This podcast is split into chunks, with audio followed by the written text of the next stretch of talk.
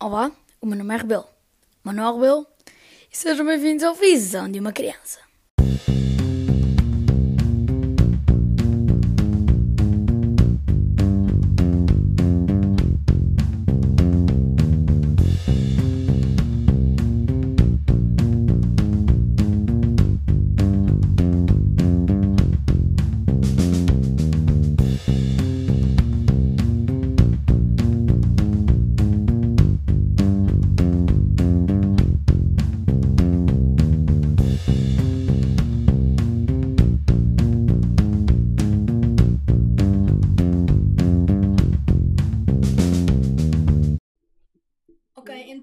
Gostava de falar de um tema que já falei várias vezes indiretamente.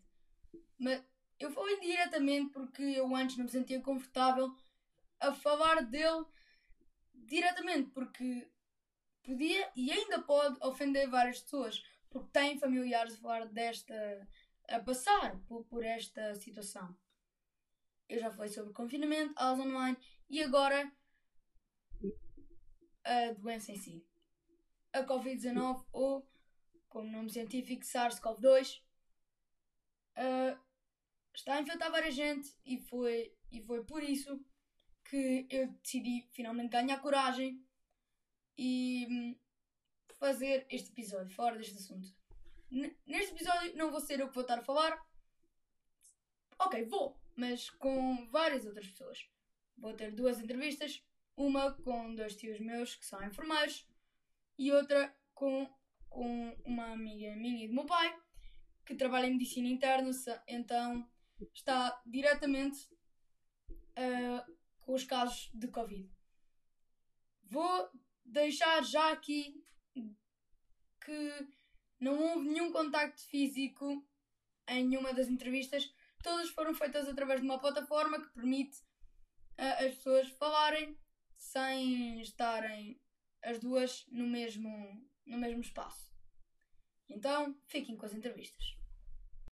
Ok, eu já estou aqui com os meus tios e, e eu vou começar por fazer as, as perguntas que já vos tinha dito.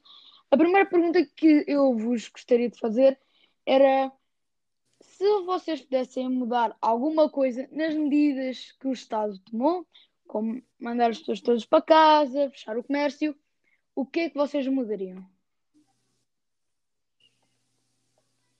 Bem, primeiro, olá, obrigada, estamos muito contentes por estar a participar no teu podcast e achamos que é muito importante um, esta abordagem e, sobretudo, alguém com a tua idade ter este. Um, ter, eh, pensar sobre isto, não é? Um, eu acho que uh, até agora, o mais importante teria sido uh, uma melhor comunicação com a população. Acho que desde o início é uma grande falha, um, ah, tanto do governo como uh, das, das, organizações que, têm, que decretam não é, as medidas que têm sido tomadas, ou pelo menos que são, funcionam como consultores de, dessas medidas. Um, não têm tido propriamente a comunicação mais adequada e por isso isso também cria na população uh, para além de, de incerteza, angústia, é? medo, um, um, atitudes e comportamentos muito dispares e, na maior parte das vezes, até erráticos. Uh, e por isso eu acho que isso era um dos pontos mais importantes a melhorar.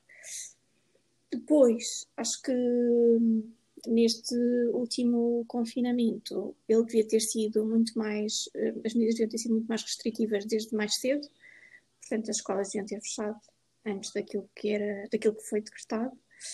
Um, e, aliás, já se percebeu que isso tem um impacto grande na redução de, da propagação do vírus.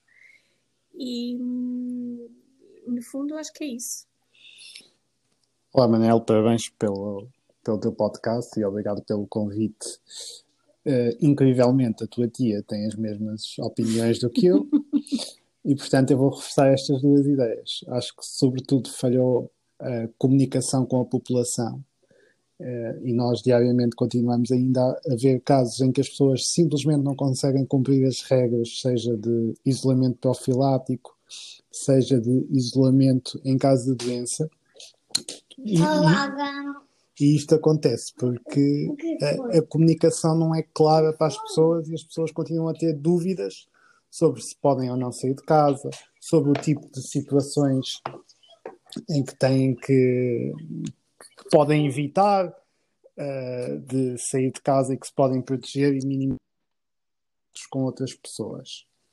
Em relação às medidas que foram tomadas, para, as medidas concretamente, eu acho que falharam foi sobretudo no tempo, porque foram demasiado reativas e neste último confinamento foi decretado quando nós já percebíamos que a evolução da pandemia estava a tomar proporções descontroladas e, portanto, creio que faltou proatividade nas medidas implementadas, sobretudo devendo ter sido tomadas mais cedo e, e provavelmente não, não deveríamos ter a permissividade que foi adotada, na, sobretudo na, na, altura das festas, que quando já tínhamos alguns indicadores uh, desfavoráveis e que estavam a evoluir, sobretudo aumento de casos, uh, fizeram com que, mesmo assim, houve a, a, abertura de medidas e isso criou, cruzando com aquela primeira opinião, criou, gerou uma ideia errada e, portanto,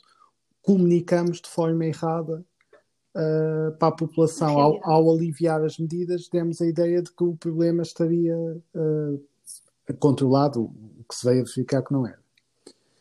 E, ainda neste, nesta questão da comunicação, depois temos os casos de figuras públicas, do Presidente da República, de, de, dos jogadores de futebol, que geram dúvidas. Fazem testes, repetem testes, têm resultados negativos, positivos, e isto clinicamente é válido, mas do ponto de vista da comunicação da população gera sempre muitas dúvidas e, e, leva a que não sejam implementadas de forma efetiva, de forma rigorosa, uh, o confinamento, a restrição de contactos, o ficar em casa, ou evitar contactos necessários, o ir ao supermercado em família quando pode ir apenas uma pessoa. Ok. Uh, então, já que aí em casa são os dois enfermeiros, eu, eu gostava de saber aqui uma coisa. Uh, as coisas nos hospitais, como é que estão a correr? Estão controladas? Co como é que estão assim em geral?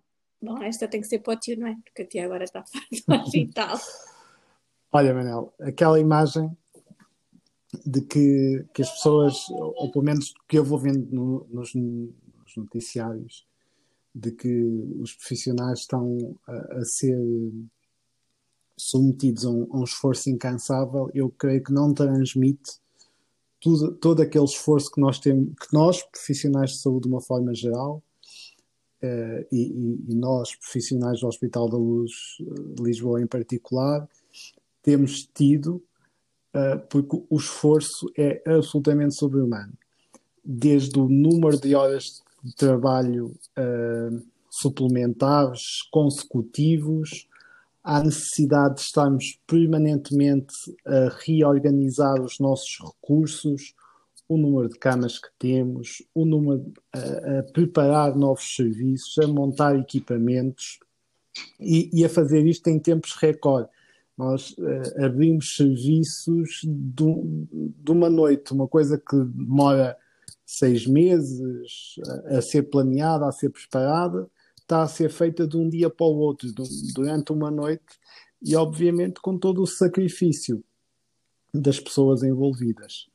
E depois temos que ressalvar aqui o, o papel, obviamente, dos enfermeiros, dos médicos, dos auxiliares, dos outros profissionais que são submetidos a esforços, a esforço suplementar. Seja as pessoas da cozinha que têm que preparar, que são as mesmas e que têm que preparar muito mais refeições, as pessoas da limpeza que são as mesmas e que têm que limpar muito mais vezes e, obviamente, trabalhar durante muito mais tempo, e por aí fora também há, há segurança, as pessoas que fornecem os consumíveis e todos aqueles produtos que nós precisamos para funcionar todos, todos, todos estão sujeitos a muito mais trabalho, muito mais horas de trabalho e sob sempre uma pressão permanente. Depois há aqui outra coisa que é, neste, neste momento, com as diferentes uh, estirpes também e, e, com a mutação do vírus, o comportamento do vírus também vai sendo diferente uh, o, e por isso as manifestações das pessoas vão sendo diferentes, às vezes um bocadinho mais agressivas, e a, e a população que neste momento está no hospital também já não é a população mais idosa, não é? Aquilo que, que se via inicialmente de que quem ficava internado e quem ficava muito mal eram os idosos, agora já não é bem assim. Por isso, daí que ainda seja mais importante a comunicação à população ser mais eficaz, porque para transmitir isto, não é? Para transmitir que o risco real não é um risco só para os idosos, uh, é também para os mais novos e, e, e, e, mesmo para quem não tem nenhum fator de risco, para quem não tem nenhuma doença uh, anterior à infecção Covid. E, e, isso é muito importante porque as pessoas acham sempre que podem, ou seja, tendem sempre a desvalorizar não é? o vírus e as manifestações do vírus e, e, e as, as repercussões do vírus. E neste momento os hospitais têm muita gente muito nova um, e em situações menos boas, não é? E por isso isso também foi uma mudança que foi ocorrendo dentro do hospital e que também obrigou um, a, a, a, mais recursos, não é? Porque uh, inevitavelmente a termos que uh, a termos que a termos um cenário de catástrofe, como é o caso, não é? A termos que optar uh, em que recursos nós vamos onde é que nós vamos gastar os recursos, onde é que nós os vamos utilizar, eles vão sempre ser utilizados em pessoas mais novas, não é? Em detrimento das outras com mais idade e com mais doenças anteriores e, e isso também não é não é correto, sob o ponto de vista ético, não é? Levantam muitas questões uh, e por isso os profissionais também estão sujeitos a esses, a esses dilemas, digamos assim, que também os vai escutando não só a nível físico, mas também a nível psicológico. Sim, deixa-me só dizer-te que é, é, era isso que, que, entretanto, com o que a tia disse, me, me lembrei, que é, uh, além de todo este trabalho e deste esforço físico, que é facilmente recuperável, é toda esta exigência emocional e psicológica de decisões difíceis que se têm que tomar sobre doentes. E quando ouvimos. São pessoas, não é? E, é e quando nós ouvimos que temos que escolher, que temos que escolher, isto é mesmo assim. Temos que escolher onde é que nós vamos gastar da melhor forma os nossos medicamentos, os nossos consumíveis e, obviamente, são decisões que uh, exigem aos profissionais uh, uma disponibilidade emocional muito grande. É que nenhum profissional, na, nosso, na nossa realidade, é? em Portugal, na nossa realidade europeia, nenhum hum. profissional nunca pensou passar por isto. Não é? Quem vai para a cenário tem anos que vai e é preparado até, às vezes preparações de meses, para enfrentar esses cenários. No nosso contexto, isso não é, não é verdade. E, portanto, não isto, era até agora. Sim, e isto também nos exigiu um esforço do ponto de vista de acompanhamento e de garantia do bem-estar psicológico e emocional destes profissionais, porque cada vez que se confrontam com estas decisões, não é, nós temos que garantir que as pessoas conseguem lidar e gerir todas estas emoções. E esta é aquela parte da pandemia que nós ainda não sabemos qual é o impacto que vai ter como é que todas estas equipas, como é que todos estes profissionais vão conseguir lidar com as situações difíceis de vida e, sobretudo, as situações de morte que, que todos nós tivemos que vivenciar e enfrentar nos hospitais. Ok. Uh, muito, muito obrigado por isto tudo. uh... Falamos muito, Manuel. É assim, tu quiseste quiseste pôr enfermeiros a falar. Mas se quiseres falar mais, nós temos mais temas para falar. Porque, então, ter, ter as vossas opiniões realmente é bastante importante, porque a maior parte das pessoas que ouvem os meus podcasts não estão no, nos hospitais e não, não, não sabem o, o, o que se passa e realmente precisam de saber, tal como estavam a dizer, precisa de haver uma melhor comunicação com a, com a população. Ok? Muito obrigado. Obrigada, nós. E, e agora vou avançar para a próxima parte do meu podcast. Eu já estou aqui com a, a, minha, a minha amiga do meu pai, que se chama Carolina, trabalha em medicina interna, por isso está diretamente relacionada com os casos Covid. Ok. Olá, Carolina. Olá, Manela, então, tudo bem? Tudo ótimo. Então, a, a primeira pergunta que eu gostava de fazer é como é que os hospitais estão a lidar com a pandemia? Então, é assim, eh, desde o início de janeiro tem sido muito difícil de gerir. Porquê? Porque os nossos hospitais não estão eh, preparados para uma pandemia, não têm lugares suficientes para o número de pessoas que estão a precisar de tratamento. Então, muitas das pessoas acabam por receber tratamento de forma tarde e também um tratamento que é insuficiente, porque não há pessoas suficientes para tratar o número de doentes que temos. E muitas das vezes, muitos doentes ficam sem lugar em locais que precisam de estar, ou seja, nomeadamente em unidades de cuidados intensivos, o que faz com que uh, o limite uh, o número de pessoas que podem entrar e, que, e assim, ou seja, pessoas que normalmente numa altura normal de 80 anos, 85 anos seriam tratadas, neste momento não têm lugar nessas unidades. Porquê? Porque é privilegiado a entrada de pessoas mais novas que também estão muito mal. Ou seja, nós estamos a deixar de tratar as pessoas mais velhas e, portanto, isso pode levar a um aumento da mortalidade da população que, numa outra altura em que nós estivéssemos preparados para a pandemia, não aconteceria. Ou seja, são mortes que não, não aconteceriam se nós estivéssemos realmente preparados. Não sei se fui muito específica ou respondi à tua pergunta. Respondeu à minha pergunta perfeitamente. Ok. Uh, e agora a, a segunda pergunta e última que eu gostaria de fazer era se tivesse esse poder de mudar alguma coisa nas medidas do governo, o que é que mudaria? Uhum.